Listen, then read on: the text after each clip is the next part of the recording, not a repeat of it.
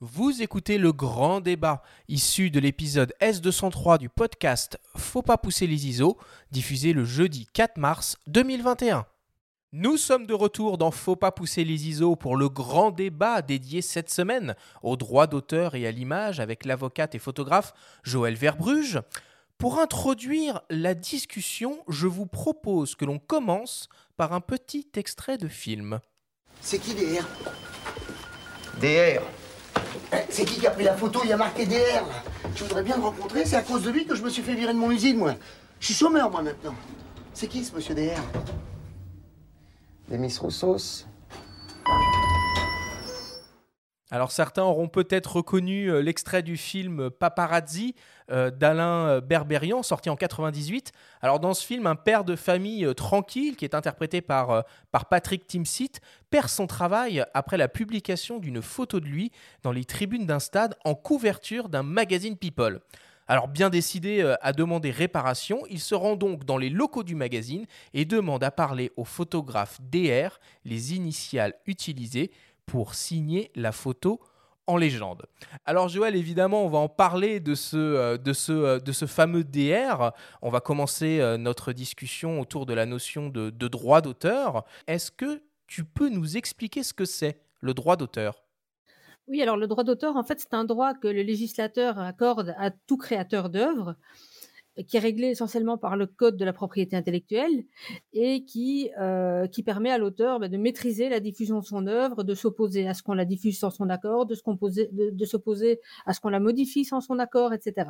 Donc il se décompose de pas mal de choses, mais j'imagine qu'on va voir ça dans la suite de, de la discussion. Mais en gros, c'est ça, c'est la protection du droit d'auteur par un droit qu'on estime vraiment attaché à sa personne.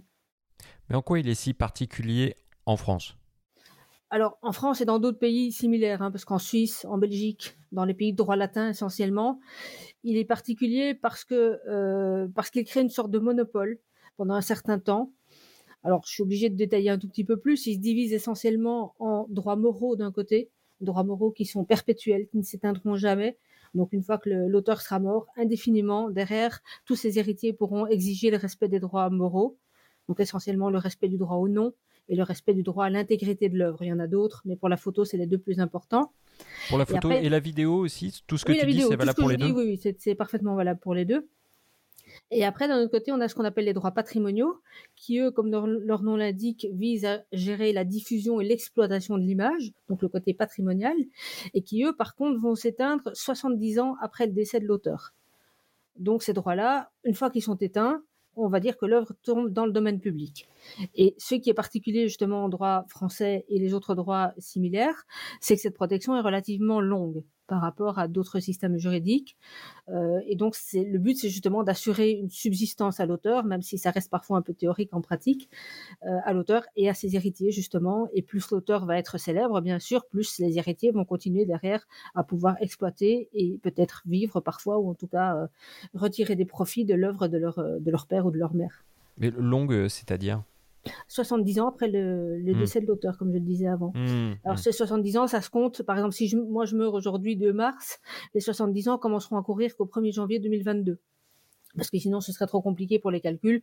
Donc, quand un auteur est mort en 2021, eh bien, on va compter 2022 plus 70 ans. Et alors, après ça, l'œuvre tombe dans le domaine public, c'est-à-dire qu'on peut la reproduire sur n'importe quel support sans l'accord des héritiers, mais par contre, on peut pas la changer, on va la modifier, et on doit mettre le nom de l'auteur puisque les droits moraux euh, persistent. Est-ce que tu aurais un exemple que tout le monde connaît de, d'une, exploitation comme ça, d'une image qui serait tombée dans le, dans le domaine public? Euh, alors, bonne question. Mais des- simplement, tu prends des, des vieilles pièces de théâtre, des vieilles photos des années, euh, je sais pas, des vieilles photos de guerre ou des choses comme ça.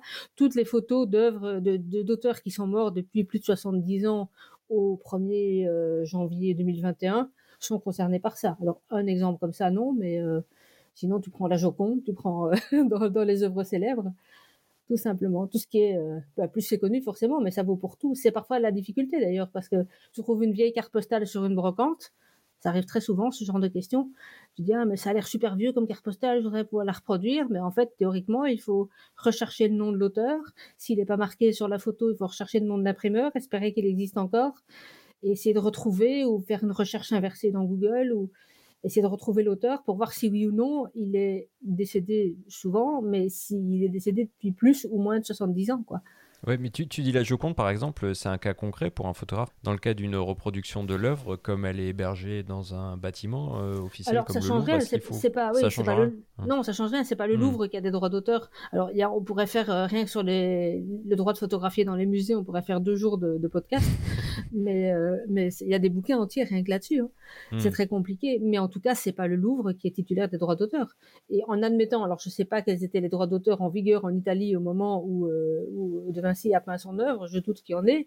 Mais en admettant qu'il y ait eu des droits d'auteur similaires à ceux qu'on a aujourd'hui, eh bien, 70 ans après sa mort, l'œuvre tombe dans le domaine public, donc on peut la reproduire sur n'importe quoi, à part que, bien sûr, on peut pas la modifier et on doit mettre le nom de l'auteur. Le, principe est le même pour tout- toutes les œuvres. La difficulté, c'est parfois de trouver, de retrouver l'auteur quand c'est, par exemple, une carte postale ou des choses comme ça. Alors, cette notion de droit d'auteur, c'est quelque chose de, extrêmement concret pour, euh, pour un photographe et particulièrement pour un photographe qui travaille euh, sur commande. Il va euh, facturer, entre guillemets, à son commanditaire une partie de frais techniques de réalisation, d'une certaine façon, et parallèlement à ça, des droits d'auteur qui vont être valables dans un cadre prédéfini. Alors, c'est quoi les, critères et les variables sur lesquels on peut jouer pour déterminer justement le montant de, euh, ces droits d'auteur? Alors, les variables, c'est en fait ce que dit le Code de la propriété intellectuelle, c'est que les droits d'auteur doivent être limités à trois égards. Dans la durée, donc la durée pendant laquelle le commanditaire, dans ton exemple, va pouvoir utiliser les photos, l'étendue territoriale. Hein, en gros, s'il fait une campagne de pub en 4 par 3 dans sa ville, c'est pas le même prix que s'il va la faire dans tout le pays. Et euh, les supports autorisés.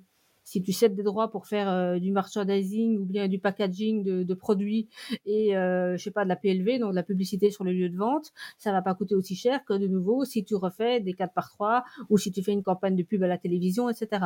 Donc il faut toujours que les sessions de droit soient limitées sur ces trois critères-là la durée, l'étendue territoriale et les supports autorisés. Et après, pour fixer le prix lui-même, ben là, il y a plein de solutions. Il y a des photographes qui ont leurs propres tarifs qui sont parvenus à imposer au fil du temps. Et c'est d'ailleurs toujours plus efficace devant un tribunal quand tu as, une procédure de démontrer que tu appliques ces tarifs-là de manière constante. Et donc, on ne pourra pas contester que ce sont bien tes tarifs.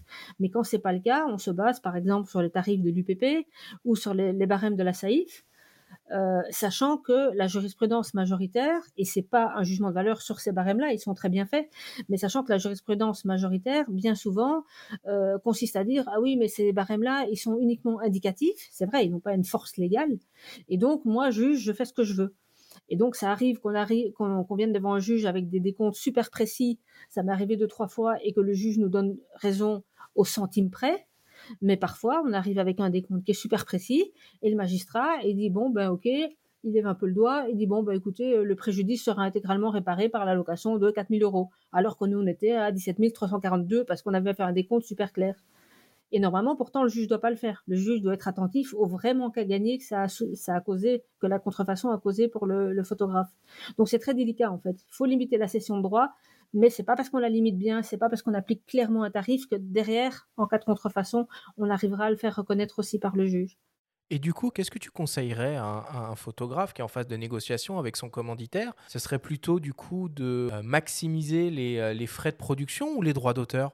Alors, il, ça va dépendre en fait de chaque cas. De manière générale, il faut essayer de maximiser les droits d'auteur pour deux raisons. La première, c'est justement qu'en cas de contrefaçon, que ce soit par ce client-là ou bien même par, un autre, par quelqu'un d'autre qui connaît pas, il va pouvoir dire regardez, mon tarif habituel, c'est ça. Et donc, moi, comme vous avez utilisé ma photo sans mon accord, eh bien, je vous applique le tarif habituel, plus des pénalités parce que vous avez enlevé mon nom, plus une pénalité parce que vous avez recadré la photo, etc. Donc, c'est forcément plus facile si, en amont, il a une sorte de tarification qui parvient à démontrer, appliquer à chaque fois. Mais il faut être réaliste. Si par exemple, euh, je sais pas, euh, Arthur t'es appelé ou Benjamin t'es appelé pour un, un, hôtel en Guadeloupe pour aller faire des photos là-bas et qu'on te demande juste trois photos, mais derrière t'as plein de frais. Faut aller jusque-là, frais de déplacement, frais de logement, etc. Euh, si ton devis global, c'est, je sais pas, 6500 euros, euh, session de droit incluse, ce serait pas logique de dire, ben voilà, c'est 6000 euros euh, pour les sessions de droit et 500 euros pour les frais de déplacement. Fiscalement, ça tiendrait pas la route. Donc tout va vraiment dépendre d'une fois à l'autre. Mais si tu fais le même shooting pour un hôtel qui est à côté de chez toi, il est très probable que euh, tu pourras mettre beaucoup plus sur la session de droit et beaucoup moins sur les frais. Il faut que ça reste crédible en fait. En cas, de, contrôle fiscal, il faut que tu puisses justifier pourquoi tu as, ventilé comme ça. L'autre avantage de bien ventiler, c'est que sur une session de droit, les droits d'auteur, c'est 10% de TVA. Alors que les frais, euh, les frais de production, théoriquement, c'est 20%. Je sais que certains appliquent 10 à tout, mais c'est très dangereux. Donc, tu as intérêt à mettre plus de droits d'auteur pour avoir une TVA réduite sur un plus gros montant. Quoi. En préambule, on a écouté un extrait euh, du film qui euh, faisait allusion à la mention DR. Donc ça, c'est un chapitre très important. Et, que faire alors? Quels sont les recours quand finalement les droits d'auteur ne sont pas reconnus ou quand il y a un abus dans ce domaine? Quels sont les recours pour le photographe? Alors, au final, s'il veut aller jusqu'au bout, le recours, c'est une action en contrefaçon qui peut introduire soit devant un juge civil, soit devant un juge pénal, puisque la contrefaçon, ça reste d'abord un délit. Donc il a le choix de la juridiction devant laquelle il veut aller. Maintenant, on n'introduit pas une action comme ça, c'est-à-dire qu'il y a de toute façon un préalable qui est de bien établir le, de bien constituer son dossier, de bien évoquer l'étendue du préjudice, c'est-à-dire que par exemple, si l'interlocuteur en face, il a utilisé la photo, euh, je sais pas, dans une publication presse, puis on creuse un peu, on s'aperçut qu'il s'en est servi aussi sur Instagram, sur Facebook, puis sur son site.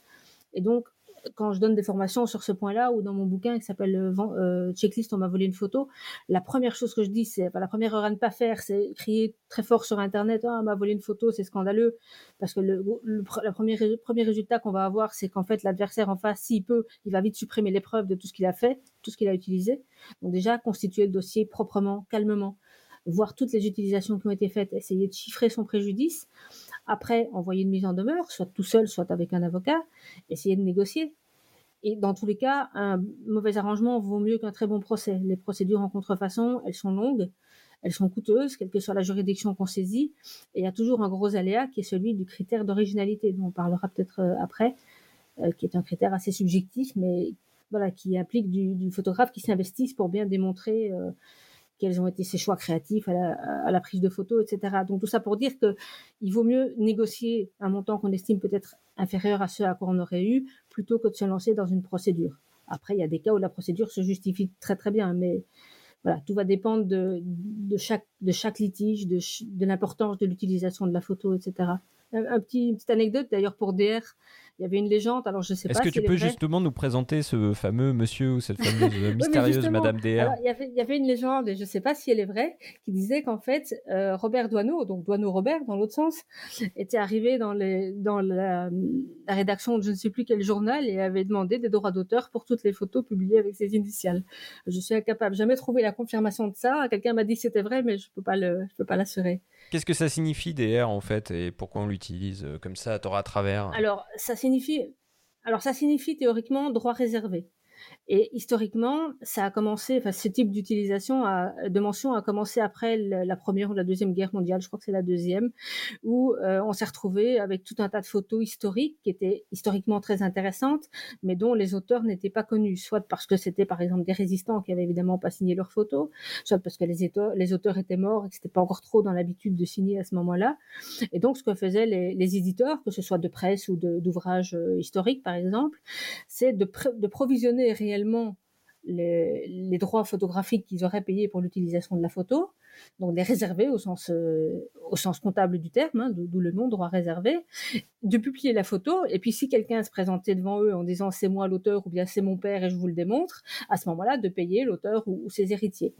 Mais évidemment, ils sont très vite rendus compte que c'était très pratique de ne pas avoir à payer tout de suite, de mettre du DR partout, et puis après euh, d'oublier ça et de, ne jamais rien provisionner d'ailleurs sur le plan comptable, et puis euh, on serrait les dents et on, on espérait que ça passe tout seul. quoi tout simplement. Mais donc c'est tout à fait illégal, bien sûr. Et il y a d'ailleurs des, souvent dans la presse quotidienne régionale, là par ici dans mon dans mon coin, le grand quotidien de presse régionale, ils sont champions pour ça. Et, de temps en temps, quand j'en achète un, j'ouvre et je compte entre 20 et 30 photos avec des R à côté, quoi.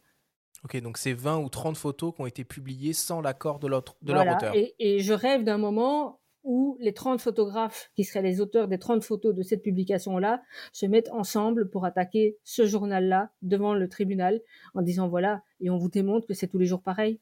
J'avais fait une formation comme ça dans un lycée professionnel où il y avait une section photo. Et le matin du jour où je parlais des droits d'auteur, j'étais arrivé avec trois, trois ou quatre euh, euh, quotidiens. Donc il y avait Le Monde, il y avait le Sud-Ouest, il y avait la République des Pyrénées, parce que c'était dans Béarn et un quatrième. Et j'avais divisé les étudiants en quatre et je leur avais demandé, sans leur expliquer pourquoi, de compter le nombre de fois où il y avait des R dans le journal. Et le, le, record, c'était Sud-Ouest avec 43. Rien que dans ce journal-là, de ce jour-là, quoi. Donc ça veut dire 43 contrefaçons, en réalité, mais tous les jours.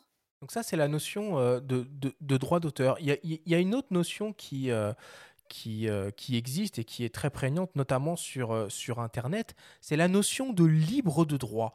Il y a des sites qui proposent euh, des bases de données d'images dites libres de droit, qu'on peut donc, si je traduis, télécharger gratuitement et exploiter comme on le souhaite. Ça a une valeur légale, ça, ou, ou pas? Ou c'est un écran de fumée géant? En fait, c'est une mauvaise traduction de royalty free c'est-à-dire sans droit d'auteur, sans redevance en, anglais.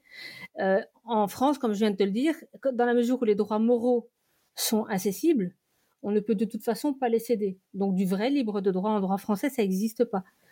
Par contre, il est vrai que ces banques d'images-là, en réalité, ça fonctionne de deux manières. Soit ce sont des banques d'images dans lesquelles euh, des photographes qui sont établis partout dans le monde, notamment dans des endroits où il y a du, droit, anglo-saxon qui est un peu différent du nôtre.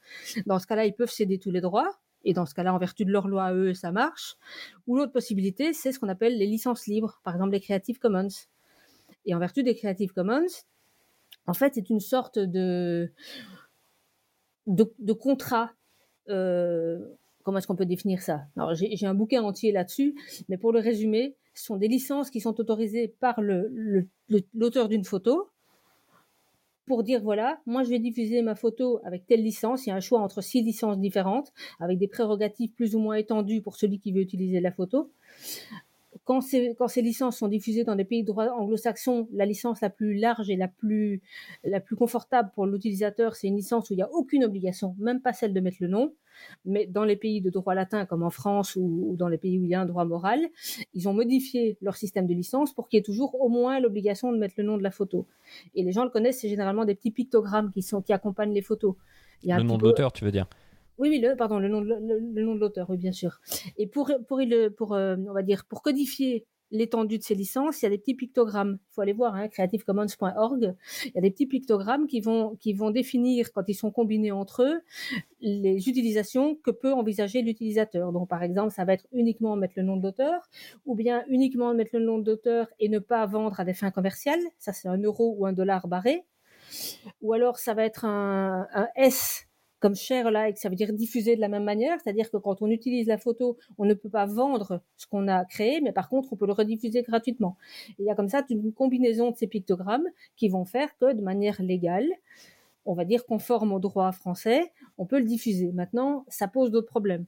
Parce que, alors c'est assez loin à expliquer, mais sur certains points, justement, la, la compatibilité avec le droit français quand on arrive devant un magistrat n'est pas toujours facile à, n'est pas toujours facile à démontrer. Il hmm. peut y avoir des Mais là, peut-être que si on va, ouais, peut-être qu'on va aller trop dans le détail, peut-être sur ce point-là, ça mériterait la, la, En revanche, euh, sur les mentions, donc là, on parle de la mention de l'auteur euh, mhm. sur la photo. Donc, on a évoqué le DR, on évoque là euh, les Creative Commons. Est-ce qu'il faut aussi mentionner, dans le cadre notamment de la photo de portrait ou de mode, par exemple, tous les autres acteurs, le maquilleur, euh, le coiffeur, le, modèle. Est-ce qu'il faut que ces noms-là aussi apparaissent euh, en crédit de l'image? Alors en pratique non, en droit a priori non, sauf si vraiment on va faire une photo d'une, par exemple, d'une coiffure qui est à ce point originale et qui sort totalement du commun que le coiffeur lui-même pourrait ou le styliste euh, capillaire, je ne sais pas comment on appelle ça, pourrait revendiquer un droit d'auteur sur la, sur la coiffure, à ce moment-là, oui. Mais en pratique, quand on arrive à des photos comme ça, il y a un contrat en amont. Et a un contrat en amont, c'est le contrat qui va déterminer que oui, il faut mettre le nom du styliste ou du designer de telle ou telle chose.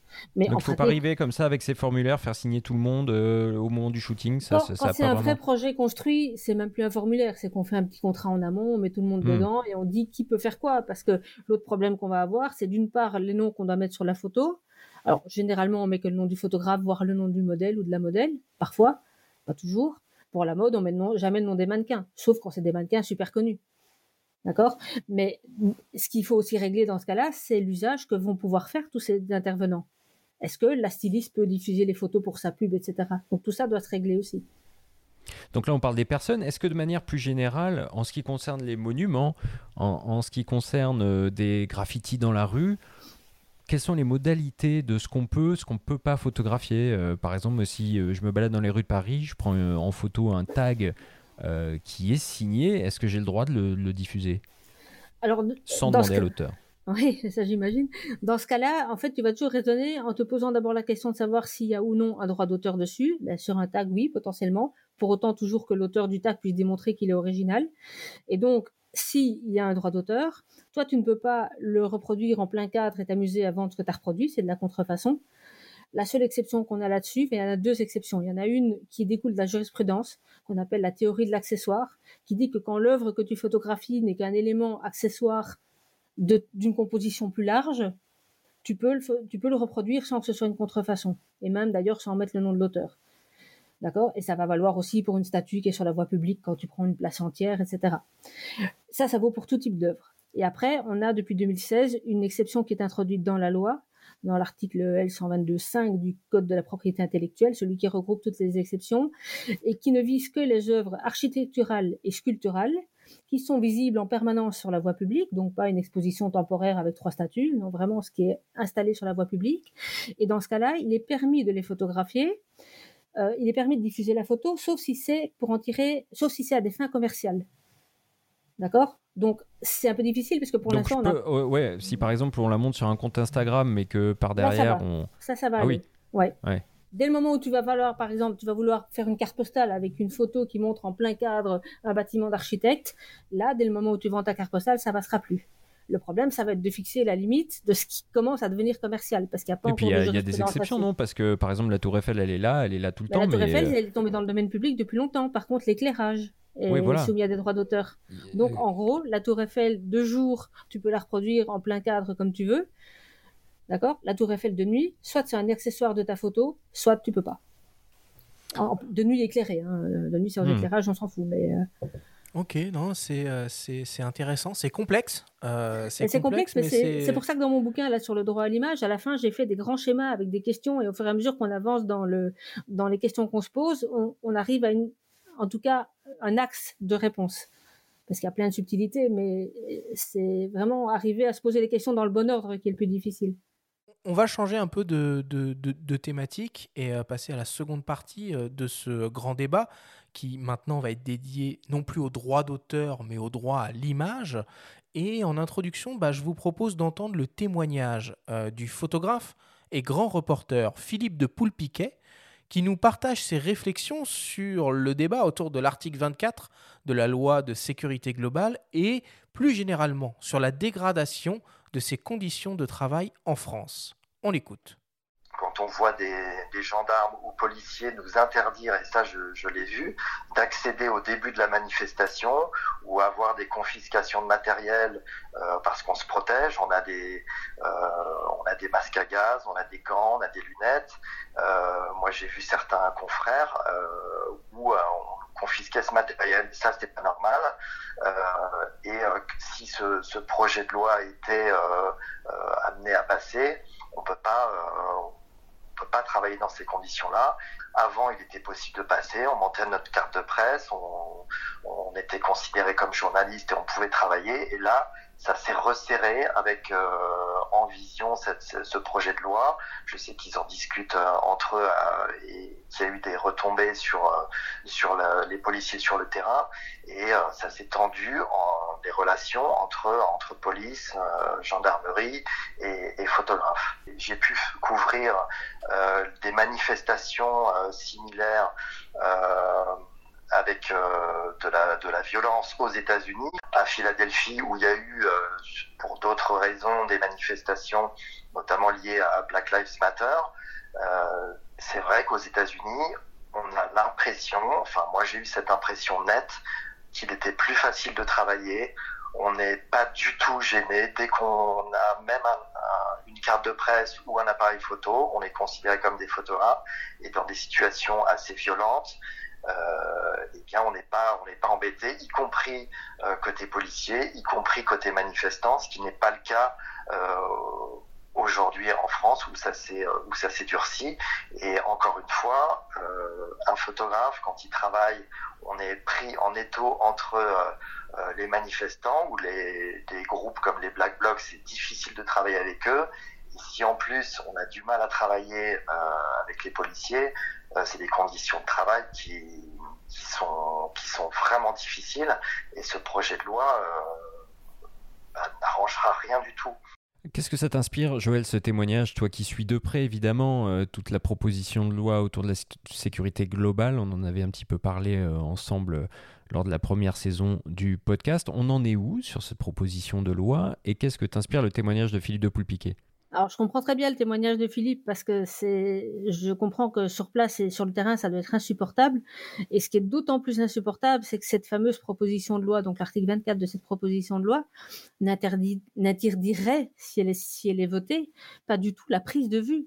C'est juste au moment de la diffusion de la photo et uniquement si la diffusion se fait dans le but de nuire aux membres du fort de l'ordre qui apparaît dessus, et que par hypothèse il est reconnaissable d'ailleurs, que ça pourrait être interdit. Et ce qui va se passer en pratique, c'est que, je l'avais déjà dit, c'est qu'il y a déjà plein de choses, plein de dispositions légales qui peuvent avoir aboutir au même résultat et qui existent déjà sans qu'il soit besoin d'en ajouter une autre. Donc ça, on en avait parlé. Mais surtout, ce qui a, le premier résultat, il le dit lui-même, et on le voit dans certaines images de manifestations, c'est que les policiers sont persuadés ou font semblant d'être persuadés, je ne sais pas, en tout cas certains, que ça interdit aussi les prises de vue, alors que c'est faux. Et quand je vois dans, par exemple, les, images que ramènent les reporters de Brut, que des policiers arrivent vers eux en disant non, non, vous n'avez pas le droit de photographier, c'est interdit, c'est interdit, ben non, absolument pas. Et la difficulté, elle est là, c'est que plus la manifestation est tendue, et plus il va y avoir des abus de ce côté-là, c'est-à-dire qu'on va interdire aux photographes de faire leur métier, alors que cette proposition de loi et cet article 24, dans le pire des cas, ne l'interdirait pas du tout. C'est intéressant ce qu'il dit par rapport aux États-Unis aussi, euh, où il y a eu la présidentielle récemment qui l'a suivi. Quasiment tous les pays, oui. C'est euh, ah, plus souple partout qu'ici, en fait, en réalité. Oui, alors en fait, le droit à l'image, très curieusement, alors qu'on ne parle que de ça partout, le droit à l'image n'est pas défini comme tel dans la, dans la loi. Le, fondement qu'on invoque le plus souvent, c'est l'article 9 du Code civil, qui dit tout simplement, ça tient en deux phrases, mais c'est juste la première qui nous intéresse, chacun a droit au respect de sa vie privée. Point. Or, et alors à partir de ce petit article qui fait une phrase, on a déduit que le droit à l'image, qui est le droit à maîtriser l'utilisation qui est faite de son image, découlait aussi de ce droit à la vie privée. Mais en, tant que tel, il n'est pas réellement défini. Donc le seul fondement, on va dire plus ou moins global de ce droit, c'est cet article 9, qui existe aussi dans différentes conventions de droits de l'homme. Euh, après, deuxième chose, on a aussi des dispositions de droit pénal qui s'ajoutent à ça, mais le fondement, il est très simple. Et donc, si on devait le définir, eh bien, ce serait le droit pour chacun de s'opposer dans certaines conditions à la diffusion de son image, mais ces conditions, en fait, sont fixées par la jurisprudence au fil du temps. Donc, au fil du temps, la jurisprudence va tricoter ou parfois détricoter toute cette théorie du droit à l'image qui fait que mon bouquin sur le sujet, il fait 600 pages et que d'une édition à l'autre, euh, il se réduit rarement parce qu'il y a tellement de nuances qui sont apportées, il y a tellement de petites choses qui s'ajoutent en permanence que oui, ça devient compliqué pour les gens, mais en réalité, en, bout de course, la liberté est toujours plus grande qu'on ne le croit. Il y a beaucoup de photographes qui sont très très stressés avec ça, ce que je comprends, parce qu'il y a aussi beaucoup de monde dans la population qui va réagir violemment dès qu'on prend une photo d'eux. Mais en réalité, le principe, en tout cas, quand il s'agit de, de, de, mettre en balance le droit à l'image et, et, euh, le droit au respect de la le droit de, la liberté d'expression du photographe, pardon, et le droit à l'image de la personne photographiée, dans bien des cas, c'est la liberté d'expression du photographe ou le droit à l'information qui prime. C'est juste qu'il faut pouvoir l'argumenter, il faut pouvoir expliquer pourquoi. D'accord. Et du coup, ce, ce droit s'applique à qui? À toutes les personnes? Euh, à des objets, à des lieux, à des animaux, à des euh, personnalités publiques, à des représentants de l'État euh, À qui? Alors déjà, à toutes les personnes vivantes, quelles qu'elles soient, célèbres ou pas célèbres. Après, ce qui va changer, c'est parfois les, comment dire, l'appréciation de ce qu'une personne est dans le cadre de sa vie professionnelle ou dans le cadre de sa vie privée va changer selon les cas. C'est-à-dire que si tu prends, tu prends en photo un homme politique en plein meeting, il va pas pouvoir évoquer la violation de sa vie privée puisqu'il est dans son activité euh, professionnelle. Par contre, si tu détournes l'image, par exemple, de son, de son contexte pour la publier ailleurs, il pourra invoquer une violation de son droit à l'image. Donc en fait, même si le même article sert de fondement aux deux droits, ils sont pas toujours invoqués de la même manière. Mais en tout cas, le droit à l'image s'applique pour tout le monde, toutes les personnes vivantes. Euh, après, on a étendu à partir de là, on a étendu un droit à l'image des choses et des biens qui va en gros être plus simple à gérer. Parce que là où pour le droit à l'image des personnes, on va faire une distinction selon que l'utilisation de la photo est artistique euh, ou à des fins d'information ou encore commerciale, pour le droit à l'image des biens, c'est beaucoup plus simple on va considérer dans tous les cas qu'on peut reproduire l'image d'un bien. Alors je ne te parle pas des biens qui sont des œuvres d'art hein, dont on a parlé tout à l'heure, mais des biens sur lesquels euh, il n'y a pas de, droit d'auteur, par exemple un chien ou une maison classique ou n'importe quoi. Euh, on peut reproduire l'image de ce bien sauf si le propriétaire démontre que cette, reproduction lui cause un trouble anormal.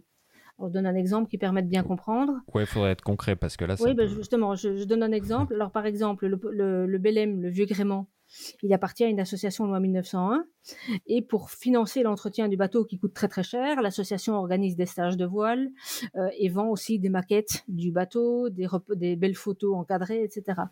Et un jour, l'association s'aperçoit que euh, une petite société s'est créée et a créé un point de vente, notamment dans un des ports d'attache réguliers du Belém, et vend des photos pourries, des, des, reproductions et des maquettes made in China, etc.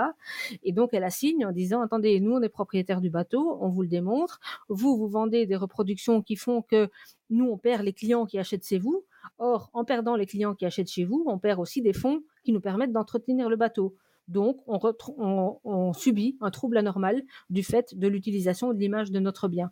Il y a plein d'exemples, hein, mais ça, c'en est un qui montre bien le type de trouble anormal qu'il peut y avoir. Et donc, ce sera toujours au propriétaire du bien d'expliquer et de démontrer en quoi l'utilisation de l'image de son bien lui crée un trouble anormal. Mais alors, en tant que photographe sur le terrain, il faut faire quoi pour être dans les clous euh, et pour pas passer pour un uluberlu? Est-ce qu'il faut euh, tout le temps avoir des attestations sur soi? Est-ce qu'il y a des codes de bonne conduite? Euh, Qu'est-ce que qu'est-ce qu'il faut faire? Alors déjà, déjà, la première chose à faire, c'est toujours prendre la photo et de se poser des questions après. Surtout pour le droit à l'image des gens, quand on fait des fautes de la photo de rue, si on commence à dégainer mon bouquin pour savoir si on peut le faire ou on peut pas le faire, ben le mec, enfin le sujet, il est parti depuis longtemps, il n'y a plus de lumière et c'est fini. Donc d'abord faire sa photo et puis se poser des questions après. Après, ça va dépendre, comme je le disais, pour le droit à l'image des personnes, du type d'utilisation qu'on veut faire. La meilleure chose à faire, si on voit que vraiment une photo a du potentiel, et surtout si on est là pour faire de, la photo artistique, comme de la photo de rue par exemple, c'est d'aller voir la personne, dire tenez, regardez, je suis artiste, j'ai fait cette photo de vous, j'aimerais bien pouvoir vous l'envoyer. Est-ce que vous pouvez me laisser votre adresse mail ou votre numéro de téléphone et on échange après? Parce que l'avantage de ça, c'est que soit c'est une, utilisation à des fins artistiques, auquel cas la liberté du photographe est relativement large et dans la plupart des cas, il peut utiliser la photo. D'accord Je verrai après quelles sont les règles pour ça. Soit vraiment la photo a beaucoup de potentiel, il voudrait bien en faire par exemple, je sais pas, des cartes postales, des posters. Dans ce cas-là, il faut obligatoirement le nom de la personne, mais s'il n'a pas, pris les coordonnées de la personne en partant, c'est pas facile. Moi, je déconseille de commencer à dégainer des autorisations, des attestations en rue. C'est ridicule. Juste prendre le numéro de téléphone en disant voilà, je vais vous offrir la photo, je la trouve vraiment très bien. Et à partir de là, on discute après en fonction. Parce que si en bout de course la photo est ratée, c'est pas la peine de batailler.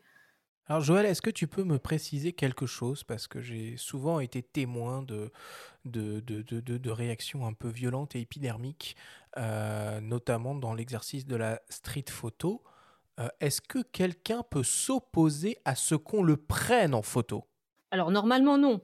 Mais qu'est-ce qu'on lui dit alors S'il refuse sur le terrain, on dit quoi? Je suis désolée, il y a un droit qui est le droit à la liberté d'expression artistique et voilà, je vais pas faire de, pas vous causer de tort avec la photo, je vais pas l'utiliser à des fins qui pourraient vous être préjudiciables mais euh, j'ai le droit de vous prendre en photo, j'ai le droit d'exercer mon art. Et l'arrêt le, plus important à ce niveau-là, c'est un arrêt qui est sur mon blog. Si les auditeurs veulent chercher, faut aller dans mon blog où je vous enverrai le lien, mais sinon tapez un article qui s'appelle La jurisprudence ne perd pas la tête. Et c'était un arrêt qui été rendu en 2008 par la Cour d'appel de Paris, qui concernait une photo de François-Marie Bagné, qui avait été publié dans un bouquin qui s'appelle Perdre la tête. Et sur cette photo, il y avait une dame très BCBG sur un banc qui tenait en laisse un petit chien. Et avec l'autre main, elle tenait son téléphone. Elle était en pleine conversation téléphonique. Et le photographe qui avait dans cet ouvrage publié des photos de plein de photos de rue en fait faites dans Paris essentiellement, je crois d'ailleurs même exclusivement. Et euh, mais avec de tout, il y avait des SDF, il y avait des éboueurs, il y avait cette dame, il y avait d'autres gens qui passaient, vraiment de tout. Et la dame n'avait pas du tout aimé se, se, voir dans le livre en disant que c'était une cour des miracles, fin de citation. Et donc elle avait assigné à la fois le photographe et l'éditeur en disant vous avez violé mon droit à l'image. Et euh, avant cet arrêt-là, il y avait eu déjà pas mal d'arrêts qui, qui, allaient un peu dans tous les sens, ce qui fait que les photographes savaient plus trop quoi faire. Et dans cet arrêt-là, la Cour d'appel de Paris a rendu un arrêt qui est super important, qui pour l'instant est encore la base de, de ce conflit euh, liberté d'expression artistique contre droit à l'image, et qui disait que dans une société démocratique, le principe était celui de l'échange et du partage des idées, dans lequel il faut inclure la liberté d'expression artistique, et qu'on ne peut mettre d'obstacle à cette liberté que dans deux cas, soit quand la photo est contraire à la dignité humaine, ce qui n'était pas le cas pour la dame avec son petit chien sur le banc, soit lorsque la diffusion de la photo cause à la personne des conséquences d'une particulière gravité. Fin de citation. Et donc, c'est à elle de le démontrer. Si elle dit, ben, à cause de cette photo, j'ai perdu mon emploi pour telle ou telle raison et qu'elle le démontre, là oui, il y a des conséquences d'une particulière gravité. Mais comme c'est à elle de le démontrer et que là, elle démontrait rien du tout, elle disait juste, je veux pas y être, bah tant pis, débouté. Et donc, le photographe a gagné parce que la liberté d'expression, par principe, doit l'emporter. Alors ça me permet d'enchaîner sur, euh, sur peut-être la dernière question, euh, qui était bah, finalement c'est quoi les risques encourus par les, par les photographes qui, euh, on va dire, traitent ces notions un peu de manière légère? Une mise en demeure d'un avocat que la personne représentée aurait été voir en disant vous violez mon droit à l'image. Après, bien souvent, il y a des choses à répondre à la mise en demeure. On peut calmer le jeu en négociant. En général, ça passe relativement souvent, on termine euh, proprement. Après, s'il y a par exemple des utilisations à des fins commerciales, là, le principe, n'est plus celui de la liberté que je viens d'évoquer. C'est un principe où il faut obligatoirement l'accord de la personne. Et donc, si par exemple, je prends une photo, euh, peu importe laquelle, de ma photothèque, où on voit quelqu'un qui est reconnaissable et que je la vends à quelqu'un qui se met à faire de la publicité pour euh, je ne sais pas quel produit en 4 par 3 dans tout, le, dans tout le pays, eh bien là, ça va faire mal par contre. Parce que là, dès le moment où moi, je ne peux pas démontrer que j'avais l'autorisation de la personne, que bien entendu, l'annonceur ne pourra pas le démontrer non plus, là, sur, le, sur les principes, il y aura d'office une condamnation, et après, le montant de la condamnation va dépendre. Quand c'est un anonyme, bah, il sera bien indemnisé. Quand c'est, par exemple, un acteur ou un chanteur qui a l'habitude de vendre son image, eh bien à ce moment-là, le calcul, il sera fait sur base du manque à gagner, c'est-à-dire le, le prix qu'il démontre facturé en général pour ça. Il y a un très bon exemple là-dedans, c'est euh, enfin, sur un sujet comme ça, c'est Ryanair qui avait fait une campagne de pub pour des billets low cost au moment où Sarkozy et Carla Bruni allaient se marier. Et euh, Ryanair avait utilisé une photo du futur couple, euh, futur présidentiel aussi, en disant avec une bulle comme des, bulles de BD, et, et c'est Carla Bruni qui disait ah, des billets à ce prix-là, à ce prix-là, j'invite toute ma famille pour le mariage. Et donc, comme c'était vraiment des fins commerciales, puisque c'était pour une campagne de pub sur des billets d'avion, ils ont assigné. Et euh, Sarkozy, il a reçu, je crois, un euro symbolique pour lui, plus un montant qu'il a donné à une association caritative parce qu'il était bien conseillé. Et à côté de ça, Carla Bruni a dit, oui, mais moi, je suis mannequin. Et moi, quand je pose, ça coûte autant. Alors, je sais plus, mais le montant, je sais plus si c'était 50, 000 ou 500 000, mais c'était vraiment beaucoup. Et donc, Ryanair a dû payer ça sur base des factures qu'elle démontrait établir chaque fois qu'elle posait. Donc plus la personne est connue, en réalité, plus on va fonctionner en termes de manque à gagner si cette personne vend aussi son image et peut démontrer qu'elle a vendu son image. Mais ça, c'est donc c'est juste pour les utilisations commerciales. Quand c'est un litige liberté d'expression artistique contre droit à l'image, en général, c'est bien moindre. C'est fou à quel point on pourrait faire euh, des débats sur presque tous les points qu'on a abordés un par bah, Ces formations, généralement, elles durent, je peux faire une journée ou deux journées entières rien que là-dessus, parce que les questions rebondissent en permanence. Bon, évidemment, on ne va pas pouvoir euh, traiter de tous les aspects, de toutes les notions du droit d'auteur et du droit à l'image. Euh, ce qu'il faut retenir, c'est qu'évidemment, il bah, faut s'informer. C'est la meilleure solution pour faire les choses dans les règles. Et pour le coup, euh, là-dessus, toi, Joël, tu proposes beaucoup de contenu, que ce soit à travers ton blog, à travers tes livres ou à travers les articles que tu peux rédiger.